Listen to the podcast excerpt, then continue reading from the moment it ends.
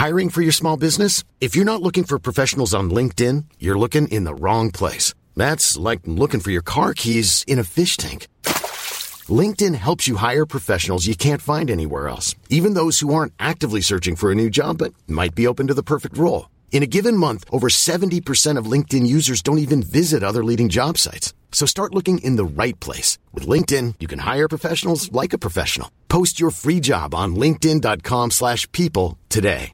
You should celebrate yourself every day, but some days you should celebrate with jewelry. Whether you want to commemorate an unforgettable moment or just bring some added sparkle to your collection, Blue Nile can offer you expert guidance and a wide assortment of jewelry of the highest quality at the best price. Go to BlueNile.com today and experience the ease and convenience of shopping Blue Nile, the original online jeweler since 1999. That's BlueNile.com. BlueNile.com.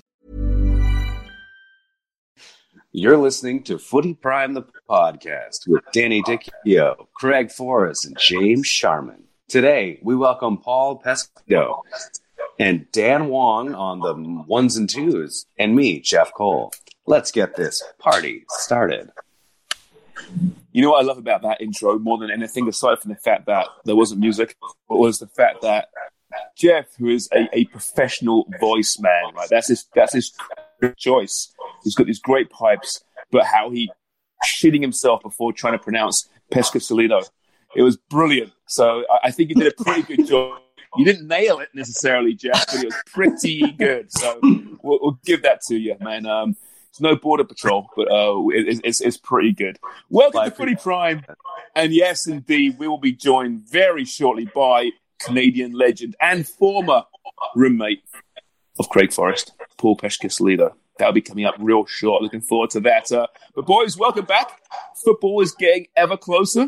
Um, obviously, we know we have Germany, we know we have the Korean League, but England around the corner, MLS around the corner, CPL around the corner. So I thought we'd start today's show um, looking forward, but also back a little bit. I want to test Deech and Craig here a little bit on the Premier League and what transpired so far. Real basic questions. We'll probably um, become a bit more involved in these questions as we get closer to the June 17th date, right? But I've kind of forgotten everything about what's going on in the Premier League apart from the fact that that team in red's going to win it.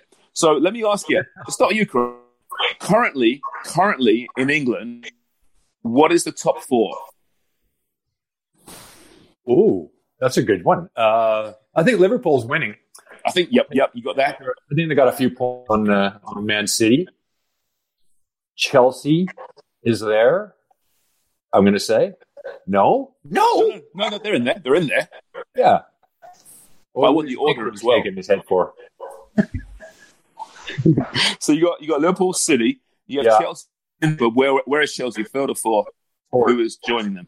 Four. Yeah, Okay, who's third? I can't remember. It's been, it's been three months. in Let's fairness. go. Let's go. Leicester. Leicester. Leicester. You know, yeah.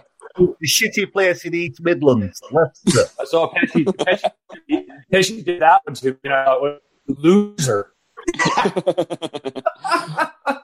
Wouldn't be You're right though. That, that's pretty good though. Yeah, Liverpool, Leicester, uh, City, uh, Leicester It's amazing, isn't it? How you just like goes. The, the information goes. Who's Just the bottom for- three, Deech? Bottom three. Easy. Come on. You're gonna give me uh, I, I, I forgot two of these teams. he, he's googling it right now. Yeah, no, yes, totally. Hands here. Fulham and uh, Swindon. Correct. the wrong year. My concern is what was he typing with when his hands are up there? He was like all Screen. clubs that Dichio played for. Do you remember these? Do you know? Do you know in the bottom three? Uh, yes. Okay. Do you want me to So- tell you? No, of course not. Um, Brighton. Nope. Nope. Brighton. Yeah. No, they're not. It's close, close. I mean, It's a, it's a coast, a coastal Watford? town. Let's get them down. Let's get. Let's get. No, Watford's playing better now. Where? Where? Bournemouth. Yep. Bournemouth's at uh, 18. There's someone that's like hook, and. They're down already. I can't remember who it is. Right at the bottom. Norwich. Norwich. Norwich. And, and Villa's Villa's uh, in second, Villa's close with Brighton. second aren't last. Yeah. Yeah. So Bournemouth, Villa, and Norwich. Okay, let's make it easier. Who, who's who's scoring right now? 9 0. what player? There is in the leading Premier League. score. Yeah, yeah. Not not team. In scoring. Yeah. Uh, This is really sad state of affairs, boys. Jesus. isn't it? In weeks, Months. months. Well, actually, it's been over a year, really.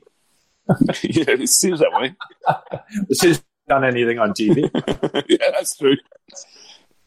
Did you, did you say someone there? Do you, It's not Vardy, is it? but yeah, he's got 19 goals. That's Two, two up on Aubameyang. Yeah. Uh, Salah's down 16. Guess who's fourth? G- give me a clue. Is he a striker? He like a Striker. Striker. 15 goals.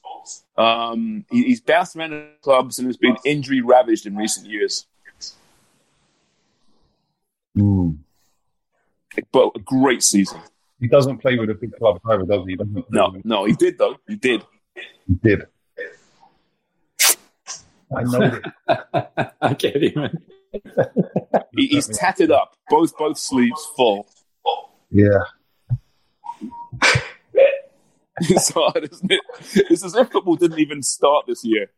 Played freaking 30 games or something. Well, I was expecting them to cancel the season for God's Yeah. sake. What the hell? Danny Ings, Danny Ings. oh, Danny Ings. That's right. Yeah, 15 goals. 15 goals. When England call up for him, yeah. Yeah, Yeah. that's right. Those guys are if the season continues. All those stats and stuff like that. I guess just be wiped out. You know, as strikers are like, "Hey, Danny, they got, got it's all about goals." That's it. Very, It's all about themselves. Right. yeah. But even some of the, the names, some of the managerial names, you know, you don't forget about them necessarily. But like Moyes at West Ham seems, you know, really fresh. Nigel Pearson at Watford, you know, remember that mm-hmm. that move mm-hmm. mid season?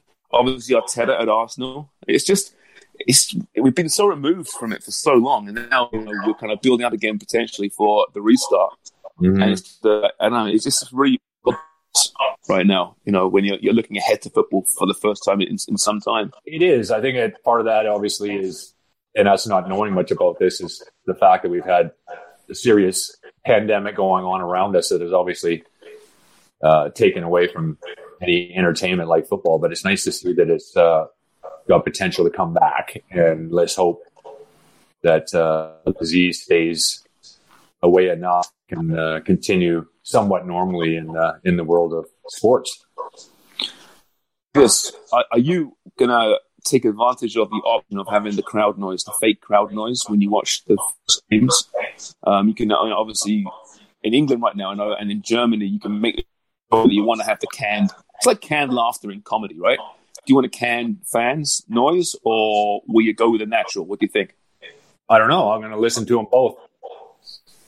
Give it a try. I'm not. It's very odd though because I mean, you watch the German league. It, it, it is like a practice match in, a, in an empty stadium. It's like, all right, eleven aside, here we go. Let's have a practice. It, it just it the fans add so much to the actual experience and uh, do their best without it, but and they have to. But it, it's I certainly miss it. The atmosphere is is massively important. It, it is, and you know, from what I'm hearing and, and what I've seen myself, people are saying that the, the crowd noise actually does really add something, even though it's fake and it's done really well. Hmm. I still don't think I'll use it. I'll definitely, like I said, give it a try.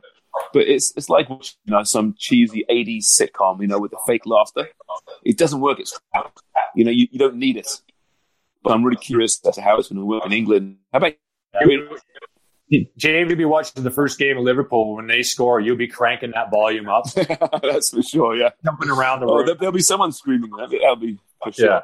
Yeah, yeah. There was actually uh, on a podcast this week that I was kind of listening to, and he was he actually gave a pretty funny example. He said it's kind of when you were younger and you were sneakily watching a porno movie in your bedroom or on your laptop, and you had to turn the volume all the way down because your parents or someone was in the next room. He said that's the important watching football in an empty stadium or with no cheer or no no no sound.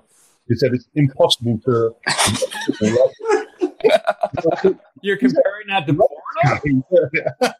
it's a good analogy of uh, playing with football or some shouts in the stadium, but I don't know. I, I just want to see the Premier League back on.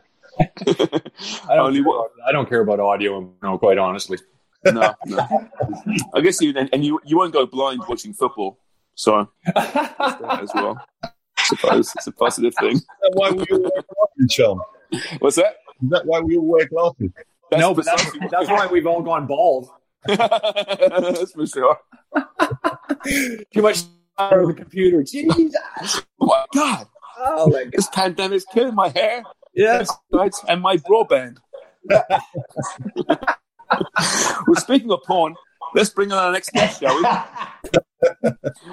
Paul Prisca welcome to Footy Prime. It's your first time on the show, I think, isn't it? Amazingly. I don't know how it's It is, possible, yeah, but it is. I but don't know welcome. What I've got myself into. Thank you. What have I got into? How's uh, how's COVID treating you? it's been great. Yeah, really, uh, lots of fun. Let me ask you: are, uh, are you are you a supporter of football coming, or are you more like, "Damn, let's Um, just start again next season"? I'll be honest. I'm, I'm caught in two minds. Obviously, I'm delighted that it's back on. I want to watch something on TV. You know, I've gone through every box set going, and we all love watching football. So it, it's great that it's back on. But at the same time, you know, this is this is this is a serious issue we've got going on, and uh, safety is probably more important. So I'm just kind of I'm caught caught in between a little bit. Now, now, will you be using the fake crowd noise though? I'm sure, regardless of that, you, you'll watch the games. Will you have the, the crowd noise on or off? Yeah, I was thinking about that. I was speak to a friend. He's watched games without it and with it. And I've watched a couple of the German games without it. And I gotta say, it's awful. Really, I, I couldn't, I couldn't get into it. There's no football's. A, it's entertainment. If you don't, it's, it's like watching a reserve game. So I'll try it. I'll try it and see what it's like. But if it's like what you said, if it's like watching an old sitcom with the old voice in a box, and uh, it'll put me off, put me off it altogether. But uh, I'll give it a go. Hey Pesci, uh, what is your speaking of German Bundesliga football? What is your impression about our fellow Canadian Alfonso Davies and he's doing at uh, Bayern Munich? Oh, it's unbelievable. It's nice to see. It's nice to see. Actually, I made contact with him about probably seven, eight months prior to him going to Germany because uh, there was rumors that West Ham were interested, and I was told by West Ham to give him a ring and see what uh, what his situation was. And at the time, they were, started, I think they were saying something like twenty million. And I spoke to David Sullivan. He said to me, you know, Canadian kid in Canada, get him for five or six million, and twenty million quid. I was just like, you got to be kidding me. And I think he even said to the agent, I said, you, you, you're, mad. You got no chance. The next thing he turned up, he's turned up there, and David's wrong. Oh my God, what's a player he is? He looks sensational. Honestly, an absolute gazelle up and down the the, uh, the flank there. And it's great for Canadian football. It's nice to see, and hopefully we'll have a few more to follow. But um, he really does look sensational. You know, it, it's amazing, isn't it, Petch? When like just the fact that he's in conversations about uh, best player or left back in the world, like just that he's in that conversation so quickly from moving Yes. over to Germany is astonishing and amazing story. Uh, the whole thing. Have a Canadian at the top is uh, has been great. The timing's been good too because you got exposed to the English. You know the English fans that don't watch a lot of international football. They're very you know Premier League standard, you like, got exposed to Champions League for Bayern Munich when he was playing against Chelsea. Uh, that was terrific for exposure. And then the league is the first one to come back. You have no other choice. You're watching him week in, week out. So it's been great for him to be seen. And uh, it's not long. He'll be the most recognized Canadian sportsman in the world, if he isn't already. Absolutely. And, you know, I've watched a few video clips of him and him speaking, and he's still got that really nice Canadian feel about him, you know, very apologetic and uh, self deprecating. He just, he seems like a real normal kid. And I hope that he's, he remains that way because uh, he's got a huge future ahead. And like you said, sometimes it's, it's good to be lucky as well. And he's been lucky as well.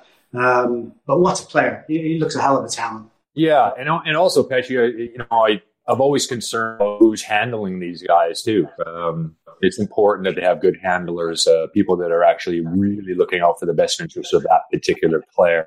Um, as we know, uh, you well, I know you're an agent for for managers. It's uh, it's important to build a trust with them. It's important to be loyal and and clearly just working for them mostly. So I hope that's the case with Alfonso because this is a situation for him as a young lad. That's you know it's great when things are going really well, but we know the TikTok, the social media, the negativity will eventually hit him, and uh, it, it, how he deals with it will be very, very interesting and and not easy. No. I think I think Germany is a different kettle of fish altogether. I, I, Germany, they do they're protected more. I don't think they're uh, into the limelight uh, as much as as the Premier League. If he ever does turn up in the Premier League, then that's when I think he has to be wary because uh, you know the, it's very difficult in London, in England, as you guys know. But in Germany, a good breeding ground, and I think the German players as well. They tend to be, I might be speaking out of turn, but they be a little bit more professional in, in their way they go about the game. Mm-hmm. They behave themselves a little bit better off the pitch. So hopefully um, he stays there for a little bit longer, really learns um, how to behave himself on and off the pitch, and then who knows? Who knows? But um, you know, I, I, think, like you said, his name is at the forefront. A lot of clubs at the minute, right across the world. So uh, watch the space, guys you could actually be talking about the first Canadian to pick up the Champions League this year with the way Bayern Munich are playing. I think that would be a little icing on the cake there because I think the way Bayern Munich win it already. Did he win it? Well, yeah, he, Dichio's not going to put him. Dichio's not going to put him as Canadian. That's a cheap shot there to most. Free Lions, but yes, Owen Hargreaves is a Canadian. Free Lions, but he's so in and he did win it. but you know, do you think there's a concern though that Fonzie won't get the appreciation in Canada that he deserves? Uh, I know you know football's getting its place, we're earning its place in Canada more and more, but there's still you know the mainstream media still are, are very scared of what's new, and football is still considered new. You know, we've seen how uh, Atiba Hutchinson has never got the respect he deserves mm-hmm. in this in this country. It's mm-hmm. extremely frustrating. Lou Marsh Awards, you know, ignoring him, not even in the conversation. Is there a concern, though, that Canada, being Canada, still is this kid who's, who's going to be a world class footballer? Um, yeah, I think that's going to be the case.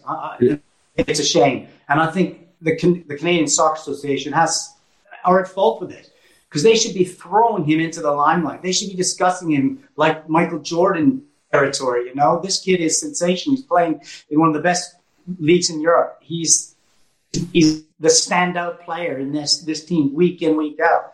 He could go on to be one of the best players that Canada. Well, he looks like he's the best player Canada's ever produced, on, playing in an international stage. Why are they not using that? Whether it's his agent, whether it's the Canadian Soccer Association, they should. This kid should be on commercials. He should be all over the place because he's a good kid, a really good kid. He's really humble, just what um, young kids should look up to. And why not use him to improve the the game of football in Canada. Why not? I just don't. I agree. It. I agree with you, Paul. And I think where, where the CSA, uh, Canadian Soccer Association, is at the moment, um, looking back even only a few years ago when Sportsnet, TSN, these games on terrestrial television, giving them that at least that exposure from that angle. But they have to realize that they're in competition against the National Basketball Association, the NHL, uh, football, baseball, because all those sports are pumping and their PR machines. Um, look what happened in, in, Canada with the Raptors. Uh, kids' exposure to basketball was amazing. So now we're not on mainstream terrestrial TV anymore. It's up to the CSA to basically do what you're saying and expose them, build these players up. Because I've even talked about it. They Bayern Munich from a social media magnitude, the size of this club that he's at, Bayern Munich have more social media followers than all the Canadian NHL teams combined. And we think, oh, hockey's big here. It's not even close. It's massive. And you're right. We need to do a better job of the association because you're in competition if you don't, if, if with the rest of the league, the competition for the entertainment dollar and sport. It's not easy in Canada. No, yeah. but surely their job is to promote football. And how be- what a better way to promote young kids playing than to have one of your own who's playing eh, playing eh, for the one of the, the best team in, in, Germany, lifting up trees week in week out. What, why are they not utilizing that? I don't understand mm-hmm. that. Now's a perfect opportunity for them to get kids involved in football because this is where you can be. This is what can do. And they're, get they're aggressive. Get aggressive. It takes one phone call. One phone call to go to a broadcaster a podcast, whatever, and say, listen, hey guys, you know, we've got some media availabilities here. You know, do you want this guy? Be it Fonzie, be it Jonathan David, whoever it is, get aggressive, get these names out there. Don't sit your ass and wait for these, these companies come to you because, quite frankly, they won't. Very few of them will because they still don't understand football. So that's what frustrates me that when I get this this, this feeling that they're sitting there waiting for people to come to them. No, no, come to media. Give us a call. Give other podcasts a call. Call TSN. They don't know call what they're sports, doing. That's Call the Design. Sorry, guys. They just don't know what they're doing. They really don't. They don't know what they're doing. That's why Canadian soccer and the national team, that's why it's been a shambles for as many years because people running it don't have a clue. This is an opportunity, huge opportunity. Get him involved. Get him signed up with a huge sponsor of some sort. Get him. He should be a household name in Canada. Without a shadow of a doubt, he should be a household name. But they're missing the trick. They don't know what they're doing. They really don't. They don't want to promote football. They don't want to promote anything. And I have the same argument all the time in the bad books with them, but I don't care. You know, it needs to change. Change. We are, are going to be a third world nation in, in Europe, in, in world football forever. Yeah, Pesci. I mean, you, you obviously moved over to England a long time there. You know, that's that's your your family's from there. Um, but w- was there a point where in your career where you know what? I'm not coming home anymore. This is now where I'm going to be. I'm now I'm now English essentially. You know, my daughter's English, my wife's English. This is now it, and I'm going to be um, you know more of a, a, a voice perhaps to get more motivations from people in Canada to talk about football. Uh, well, I re- yeah, I guess when you when you get married, an English girl who's uh, you know the career she's mapped out for herself here, I knew halfway through um, being in this country that I wouldn't be heading back. And like you said, you have two kids, English English uh, kids. Where am I going to go? Listen, I love Canada. I'm proud to be a Canadian. I'm watching this Canadian Cardinal show on TV, and every time I watch it, I'm seeing the backdrop of snow and that, it makes me want to be back home. But but um, England's my home now. I love it, and um, yeah, I, I can't see me ever coming back for good. I think this this is it. I'm going to stay here, and uh, I'm happy. Pesci, what is uh, it like being uh, married to Karren? Yeah, it's rubbish. I can't believe she still likes you. or does she? That's what I'm saying now. You- Listen, she, she, she tells me she does anyway. Now we've, um, you know, it, how do you explain it? How do you explain it? You know, you don't even think about the achievements and all that because she's just my wife at the end of the day and the mother of my kids. She's my mate. We're friends. You know, we've um, built out a great life for ourselves and our kids, which, which is great. And um, her career's just gone on incredible, incredible. She's a yeah, out of her and you. What she's achieved. You know, when she came into the game at 23, 24, to be a woman, first of all, in a man's game, and back then it was very, very uh, male oriented, in fact, completely male oriented. Not only the fact that she was 23, she lied she was 24 to make her sound a little bit more reputable. Um, and she, she paved her way, and now, you know, she's the main, main person people talk about in the game. She's um, influential. She's obviously running West Ham. Um, she's a, a baroness, so she's involved in the government. She's what she's achieved is endless, but you know it's hard graft. It's hard graft and dedication. Why isn't she, why isn't she Baroness Peschisolido? You um yeah, exactly. Is it is this a little bit of a class going on in England, Yeah. maybe? Or Yeah, that's in snobby. No, you you take your maiden name, whatever it is, you go back to your maiden name, which just becomes Brady, Baroness Brady. Can't you be Baron Peschisolido? Surely. and, Well, it should be. she's always she always talks about yeah she always talks about equal rights for women and I've had a, I've had a go. Said, hang on a minute. When a man's a sir, the wife becomes um, Dame. lady, or she Lady, is it? Yeah. And uh, what do I get? I- so that's the first thing you need to go and discuss. But now, listen, can you imagine? Hey, can- can you- never talk to me again, Hey, hey, hey Baron, you guys uh, talk sir. me up the story. I think Craig told me the story a while back. How when you guys were roommates, I think that's when you first met uh, Karren, I believe, and and you were sneaking her into the or sneaking her out of the apartment. well, the in back and window. out. In and out was it? Was that what it was? Yeah, because I, I remember phoning Paul and talking to him when you know, and he's in Birmingham. He's living, uh, I believe you're you're the shop above the shops in Birmingham somewhere. Not a great area. It was No, it was Ming. It was horrible. And you you said, uh, "Hey, do you, do you know who Karren Brady is?" And I'm like, "Yeah." And he goes, "Yeah." Well, she's sneaking up the fire exit. so I said, "Oh my god!" I said, "This is going to end two ways: you marry or have kids and live happily ever after, or you'll never play football ever again." Yeah, exactly. and, and even that, tell us about this.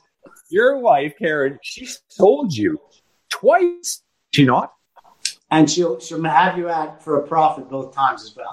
for a profit. Did you get a cut of that, buddy? Yeah, there you go. Did I Did you cut?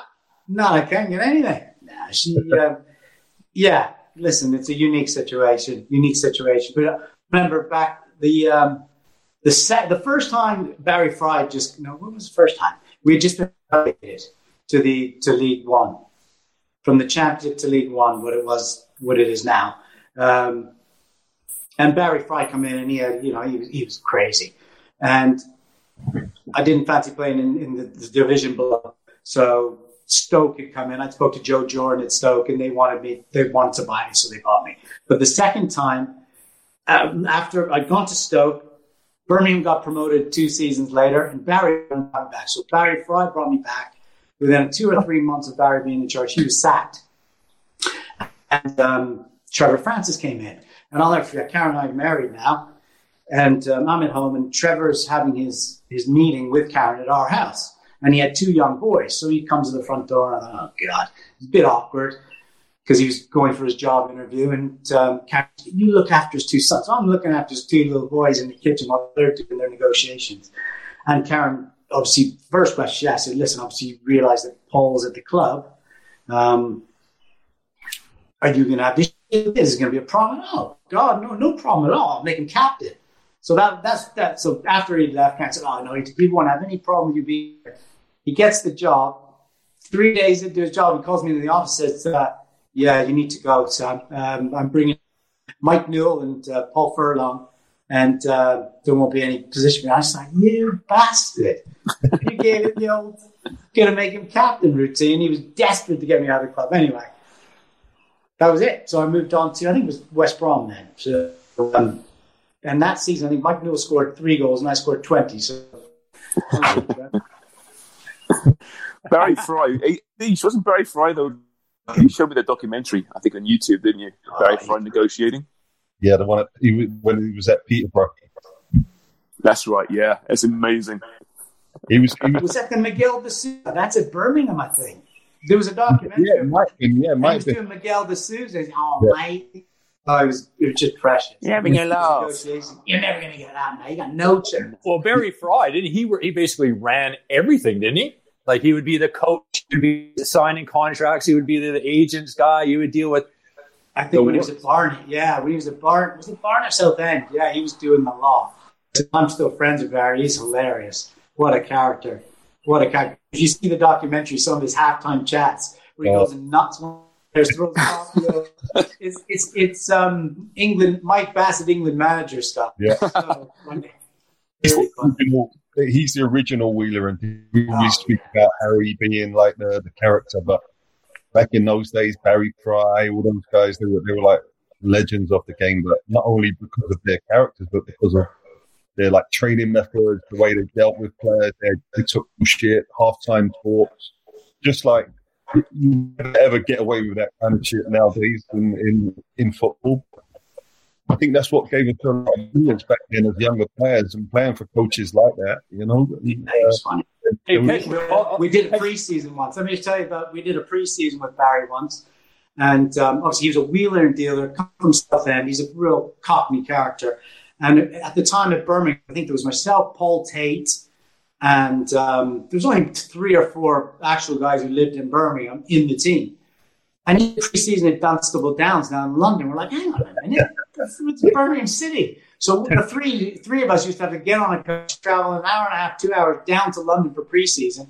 We went up to this Dunstable Downs, which is this big, huge mountain, and he'd have a deck chair at the top, and he would have a megaphone, and he would just start screaming and just swearing at his. us. It was like a scene at a zoo. It was, it was like there was a trialist. We had like forty trialists that just turned up, big fat guys. It was like, who the hell are all these people?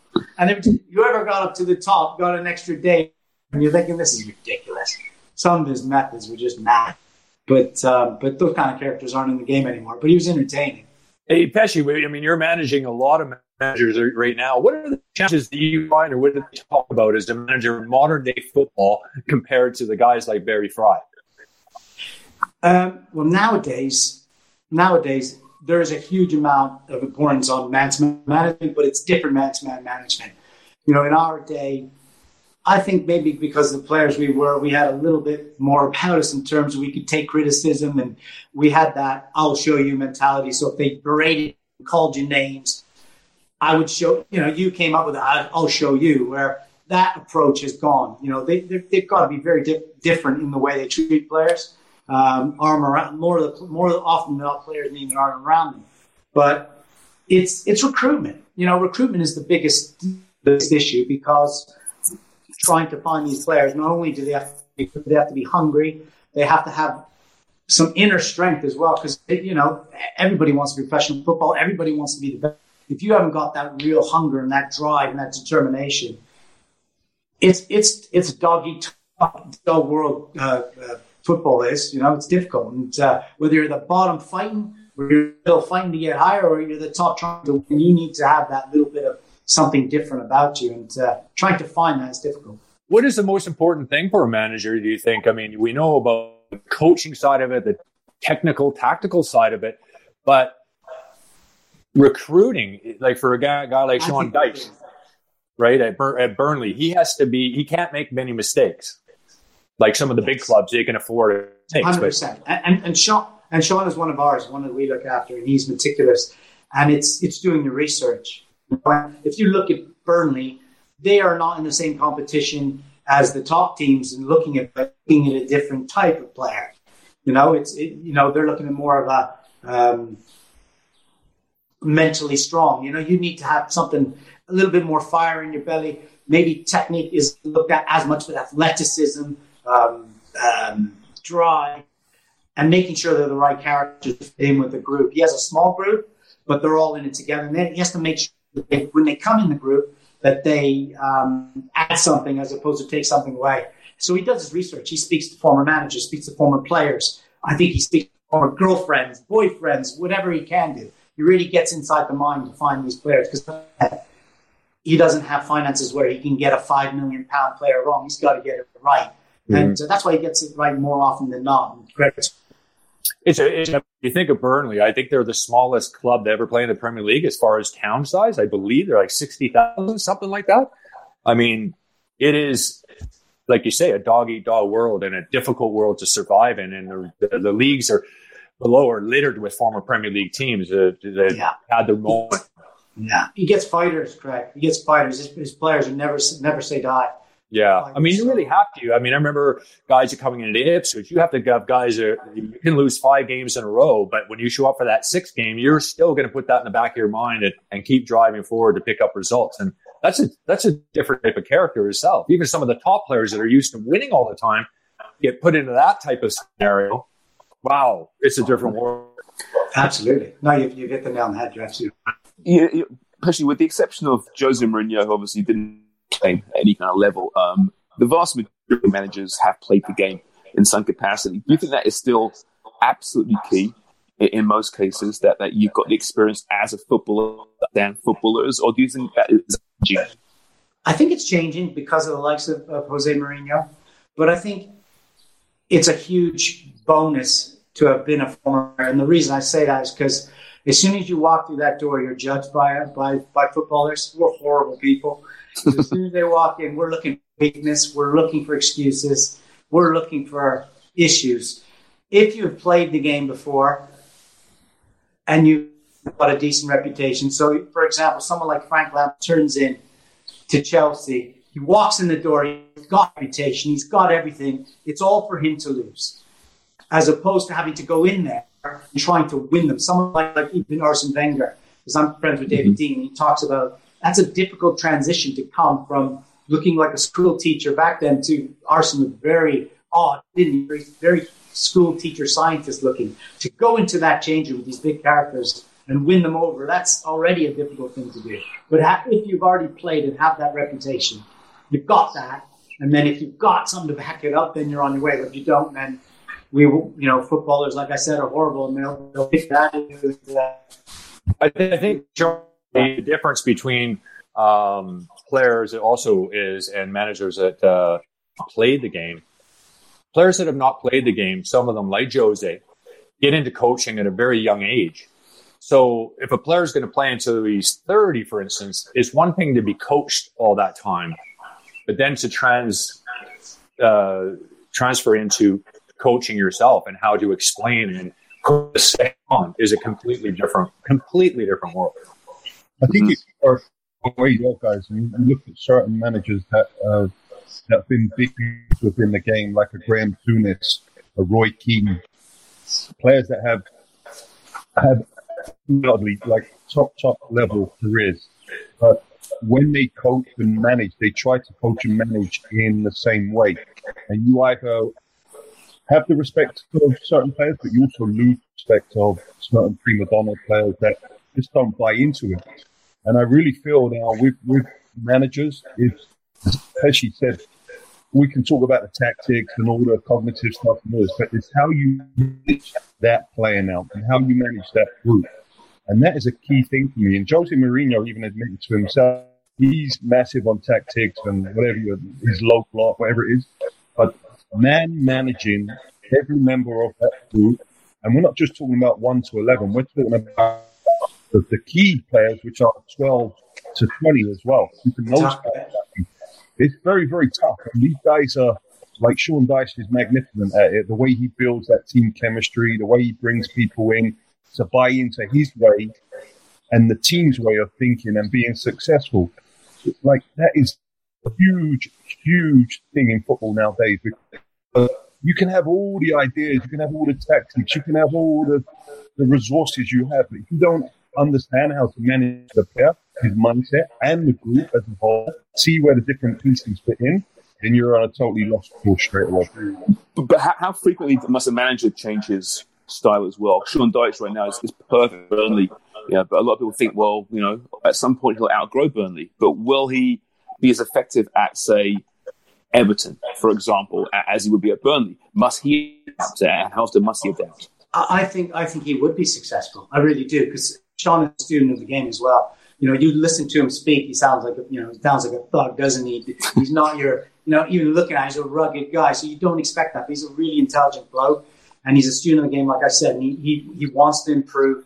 And at Burnley, and that's why I say he has to buy people that he needs to bring in players that are going to suit that style of football, and that style of football gets him a certain get gets a certain spot, which he knows he can't go any further. So mm. you, you that's as far as he can go for And I think he, if, that, if, they, if they do um, exceed their expectation, then that's great.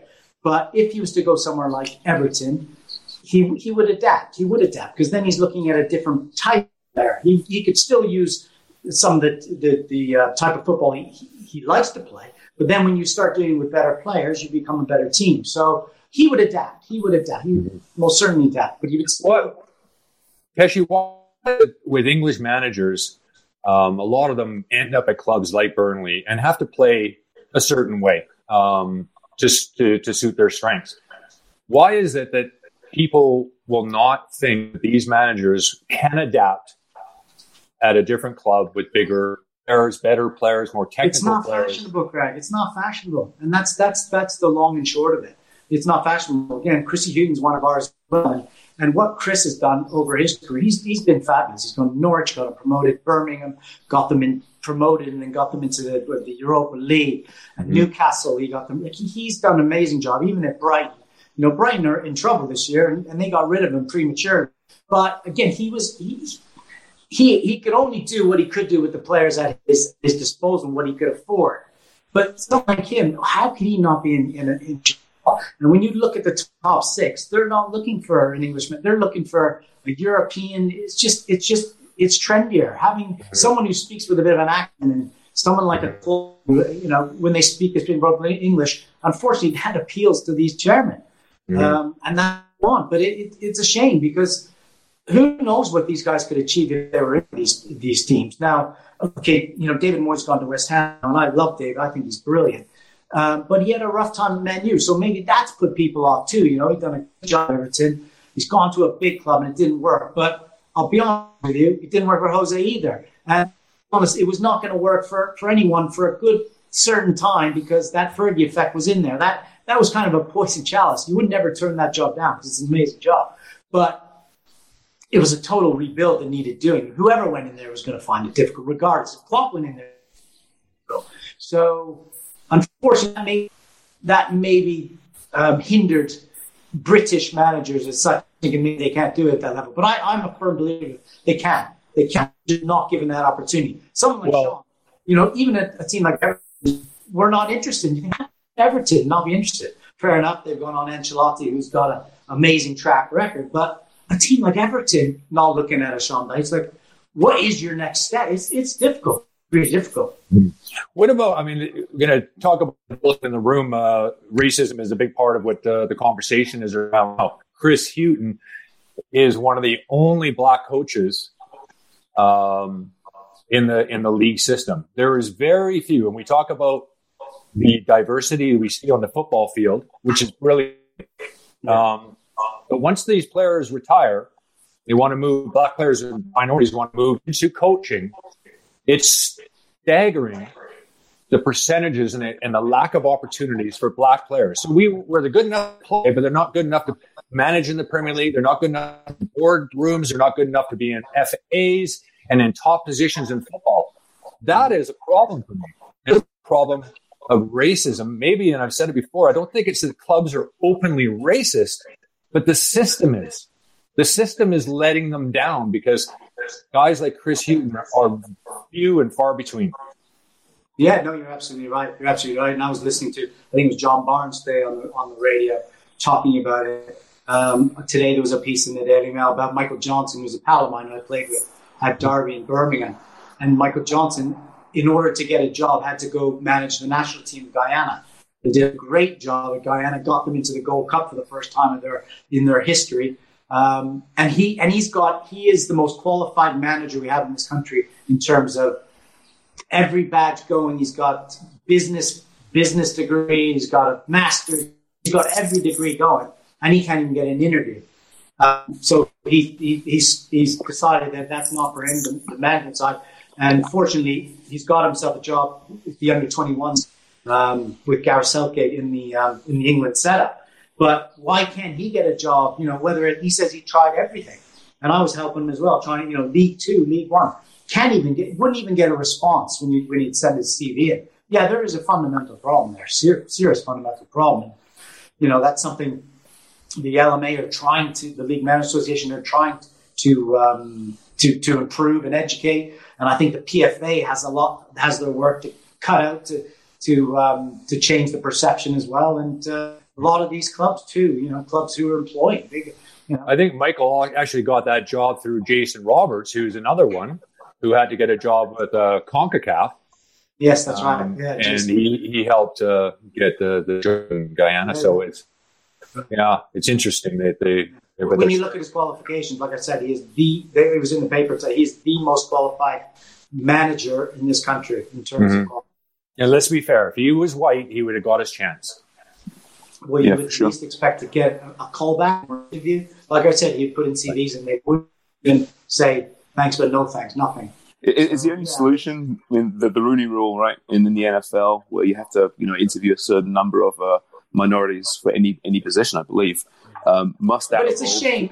You speak to some of these the black black men; they say it's a shame that it almost puts a farce in it that they're being chosen because they have to. Yeah. They don't want to be because they have to. They want to be because they're qualified enough and they should.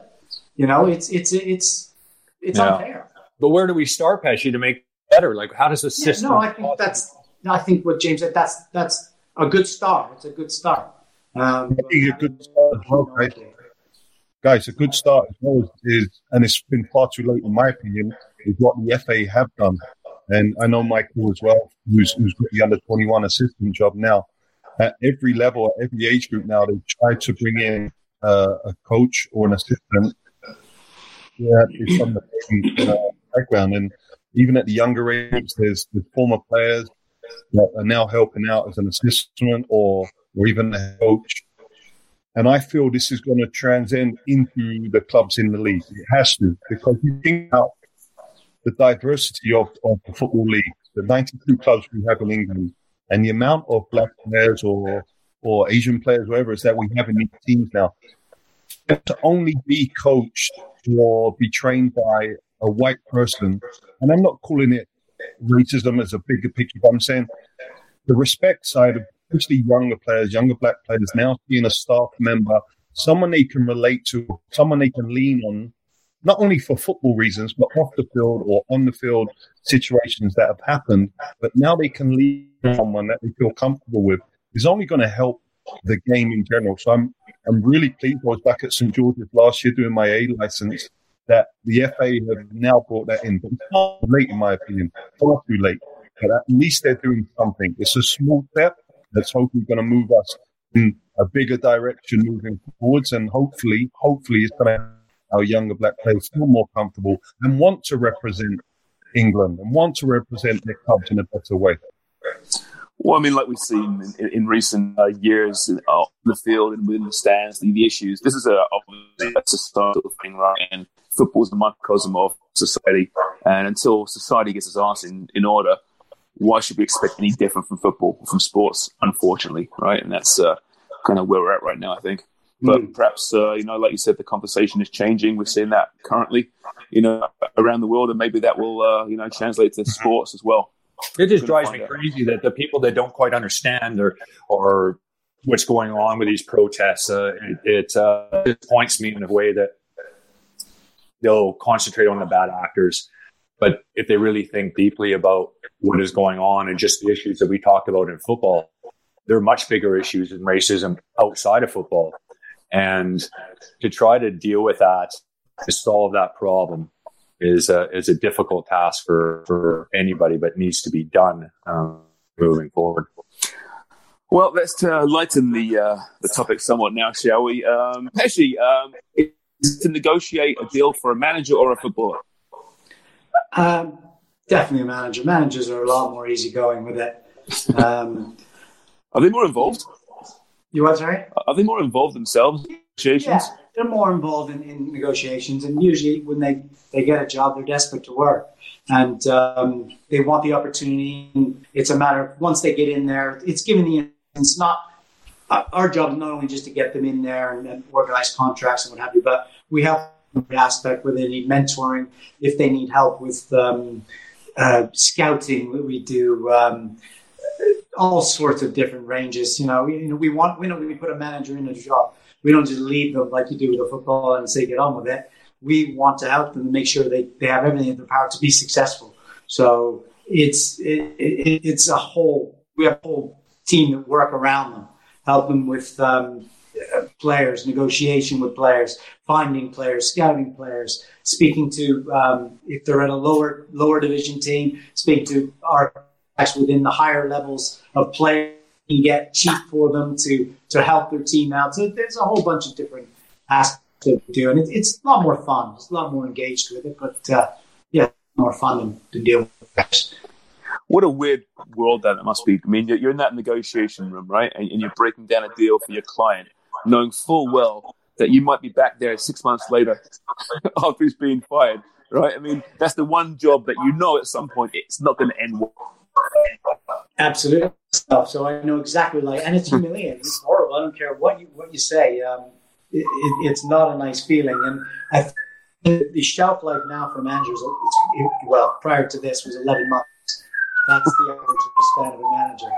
So it's not, uh, yeah, it, it's not a learned long term thing, which is a shame because if you're a manager and you want to, um, you want to create something, you, you, don't necessarily have the time to do that. So it's the present. You know, you get in there and you've got to win games from from day one. So you're not looking at developing your academy, developing players that are going to come through, or or um, uh, having an identity. You can't because you've got to go in there and you've got to just start. So it's it's tough. It's a really really tough. It's not as easy as anyone makes it out. No, it wouldn't be because if you're if you're really truly uh, say you know you got of six years, you're not going to go anywhere. It would be so much different for a manager, wouldn't it? I mean, Absolutely. trying to build everything from the ground up, but you don't have that time. Like you say, you got to get results yesterday, and you're probably five losses away at any time of being sacked. Yeah. And that's why I have a problem with it, say, an identity. It's impossible to get a manager to have an identity because he doesn't have time to have his own identity. He's got to come in and win games. So that's why becoming a man, that's why, like, like Danny said, you're a psychologist. You've got to get into their heads right away and, and learn what makes them tick because you've got to hit the ground running. You've got to get in there. You're a salesman. You want these players to believe in what you're talking about so they go out there and perform and you win games from day one. Yeah, I can only imagine. I mean, I know generally speaking, at the upper levels, you guys are paid pretty well, right? The further down you go, these guys aren't paid particularly well, and it's short term. I mean, how, how difficult is that? I mean, obviously every man knows what he's getting into, but it has to be awfully frustrating for you as, as a representative saying, man, might give my client something because you know in a year from now you could be out of work.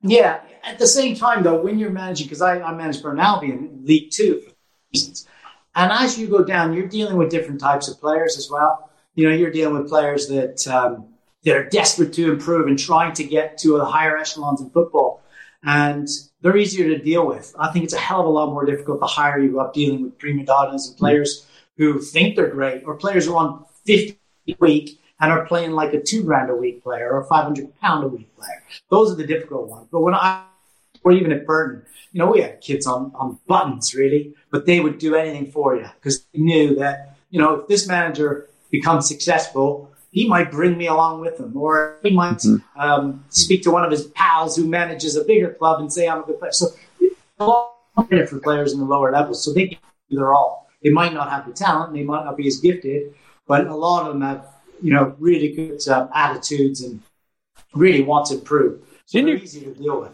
Didn't you try to buy a Jamie Vardy? Yeah, I tell you about that was so that was Jamie Vardy. I've watched him. He was at Stocksbridge Steels.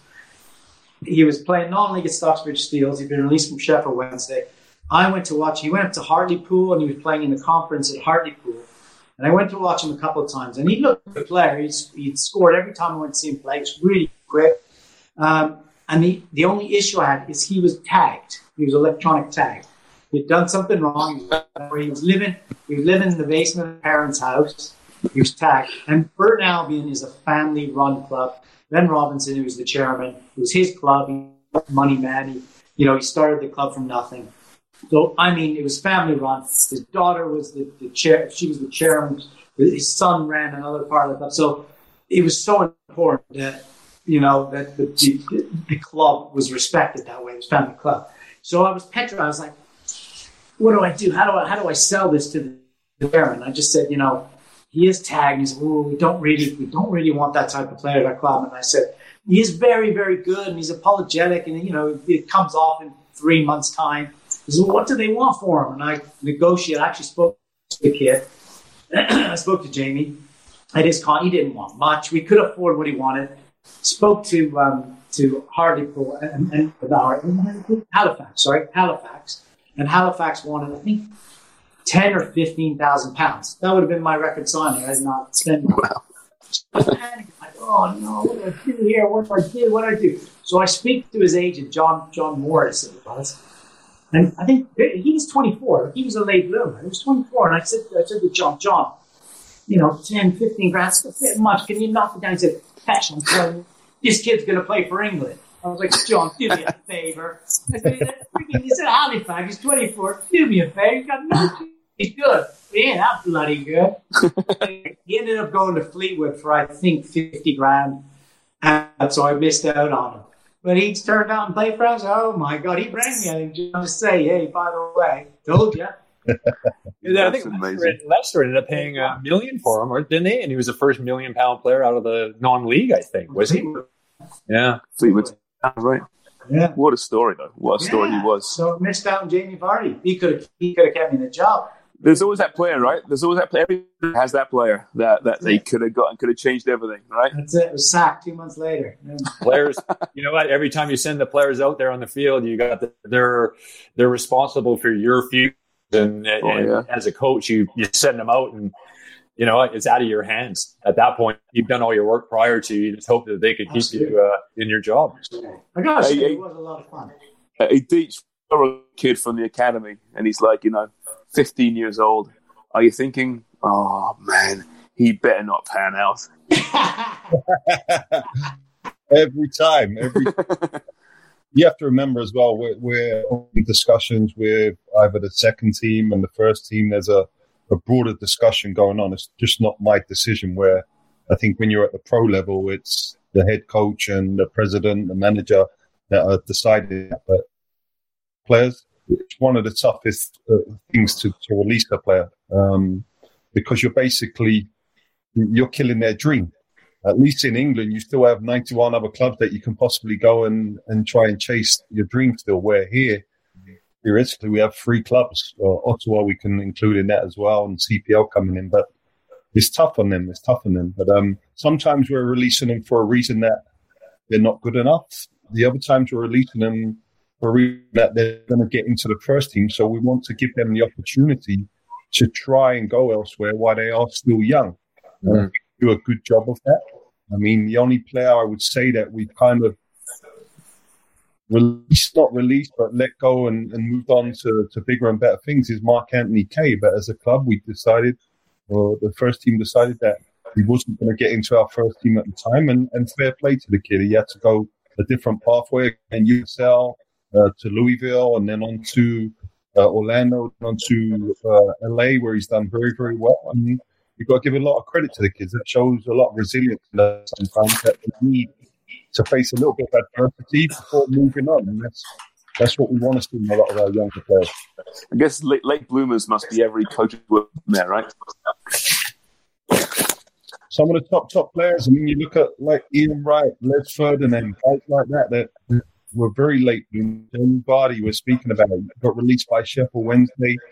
He, he uh, didn't take it to heart. He went to play for his local team in Yorkshire somewhere, ended up at Halifax, and he just went through a different pathway. And sometimes it's not always going to be linear where we think, okay, he's gone from academy to the reserves, done really well in first team. Sometimes you have to pop around to different spots and find your way.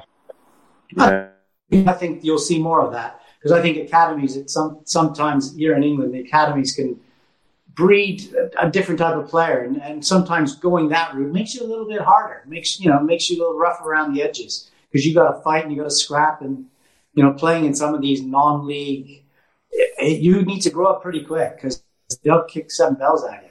So it's, um, you know, it, it, we might be seeing a bit more of that. Yeah, it's a really good point because in so many cases now, kids are, you know, making the first team so early, right? And and they're getting, you know, they're driving around Ferraris and they're 20 years of age. And what have they actually earned at this point? How do you control that ego? I mean, it's going to be awful. Yeah, it's tough. Well, you've got kids, you know, kids at Chelsea Academy. They're in 20, 30 grand a week, not kicked a ball yet. You know, it's it's tough. It's. Well, I'm a late bloomer. I'm still hoping that my career can take off on, on the field, but you got a there aren't, there aren't too many 46 year old professional footballers. So, well, listen, Yeah, I think uh, the dream's over, Charms. I I really it might be, yeah. Yeah, the dream ended uh, when about 12. I I realized that actually I'm pretty crap. It's, it's not going to work out.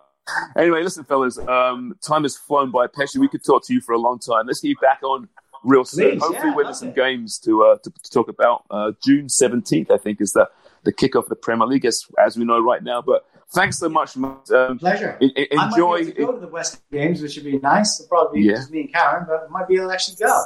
Wait, well, well, listen, we're, we're going to bring this podcast on the road one day. We are. And we'll be uh, definitely using your contacts to help us accomplish that, uh, especially with Lady Good. Baroness, Baroness Karren. Uh, thanks, mate. Really enjoyed this. We'll chat soon. Pleasure. Anytime, guys. Nice talking. Thanks, Thanks. Pesh. Thanks, See you guys. Appreciate it, Take buddy. care, Stay safe. Paul Peschisolido. If you look at Pesh's uh, his, his career records, man, he scored a shitload of goals at, at a few clubs, didn't he? You must have known it from day one, eh, Craig? What Well, had hands I there. played against uh, I get it played against him on a few occasions, and he, you know, my old roomie, like he didn't give me a second's rest. He knew shit on the ball, and he closed me down as quickly as he could, and he was a little pest.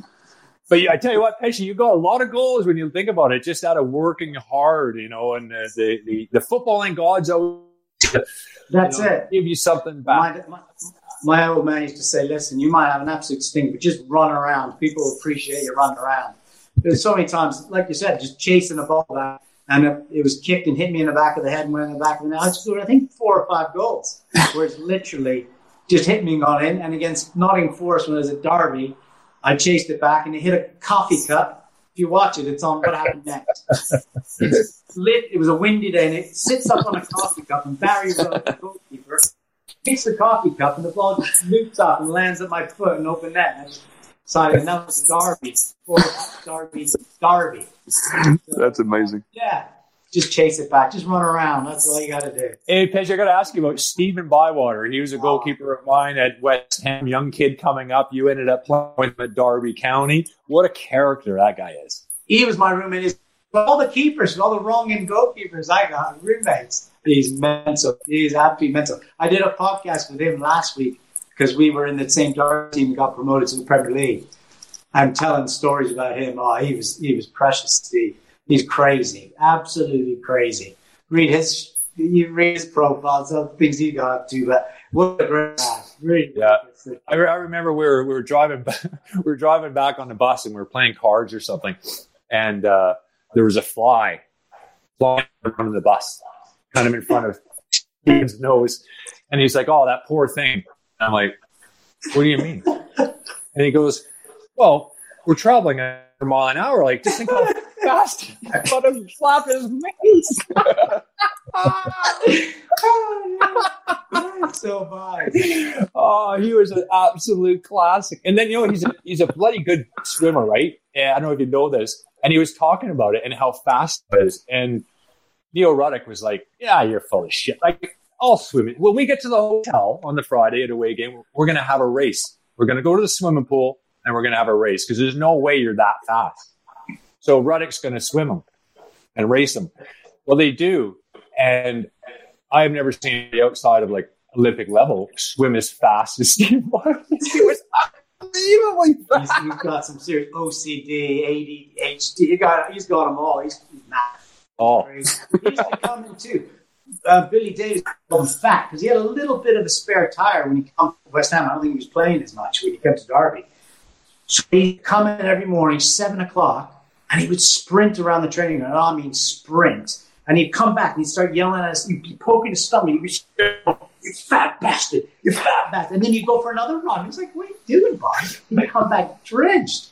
And he'd be talking to his belly. Like, poking it. I remember when he first showed up at West.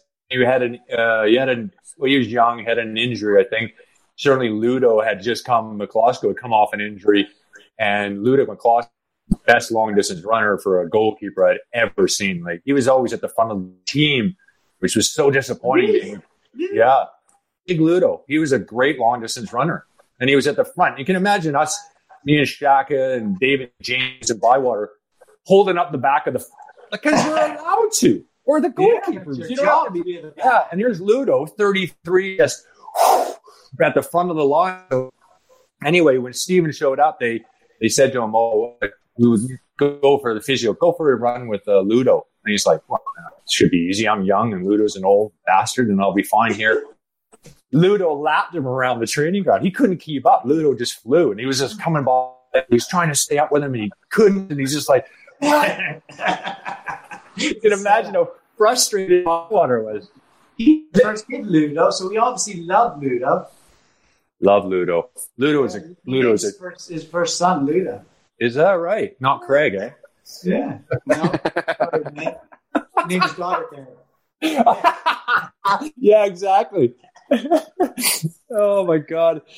Yeah, he was a he was a character. He was a beauty. You know, uh, there was a game. I was aware of the Gold Cup 2000, and uh, Bywater Shaka was injured, so Bywater went in and played against Bradford, and it was a classic at Upton Park, five four West Ham win. Well, goals are going in left, right, and center. Dean Saunders is scoring, blah blah blah, and when West Ham took the 5 4 lead, Les Sealey, I get back, he's like, Greg, I got to tell you what happened. He goes, fucking Bywater. He's watching the replay on the screen to the left. He's standing there watching the replay. Meanwhile, Dean Saunders sees him and he pings it from the halfway line. Oh no. And everybody in the stadium like, ah, and Bywater's like watching the replay. And he looks up, and even Steve says, he goes, I had no chance of getting there, but it missed the net. And it's like, if that went in, he would have never played football again. He was tell you, done. well, he didn't learn his he didn't learn his lesson because he he was at two was it last season and season before when um, Burton were in the championship. He was at Burton. He was a goalkeeper Burton, and I went up to Derby to do the uh, TV for Derby Burton match, and I'm in the box, which is behind the goal, but high up. And the game's going on. He kept turning around and going, "Oh my god!" You know, like you get waiting. I'm like, like watch the game, man. You just get, and the same thing happened. They were on an attack, and he was like trying to talk to me, and I was like, "Turn around, man." So, uh, but um, no, he's a, he's Oh, yeah. And then another one is it's it shouldn't be funny, but uh, when Les when Les passed away, um, and Shaka and Bywater, a few other goalkeepers, uh, Jim Leighton was involved. We we carried uh, Les's coffin.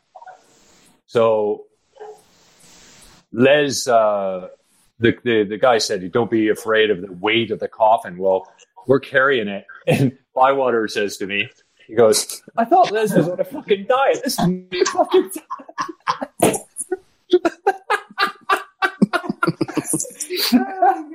yeah, what is it? Why is it so heavy? And it, like filled with for Christ's sake. ah, Les he was a great guy too. Yeah. All right, listen, I hate to uh, close Right, things off, yeah. boys, but uh, I will be. Uh, we are going to be running out of disk space and battery time, and in one right now who's ignoring my texts at the moment for some reason. Uh, it's going to be pretty soon. telling me, please What do you wrap it up. on? What's that? Good. You guys keep You don't show it You anyway. are great. We don't know what it is. We just tape it and watch it ourselves. Oh, cool. I'll send you the link. Pesh, I'll send you the Thank link. you. Can you get your missus to retweet it? Because uh, she's got a lot of followers, a lot more than we do. So Yeah. it would really help us. Yeah. Yeah, Ca- Canada's number one soccer podcast. There you Yeah. go. We'll do that. All right, fellas, thanks so much. That was a lot of fun. Pleasure. Uh, Great Teach, are you still there?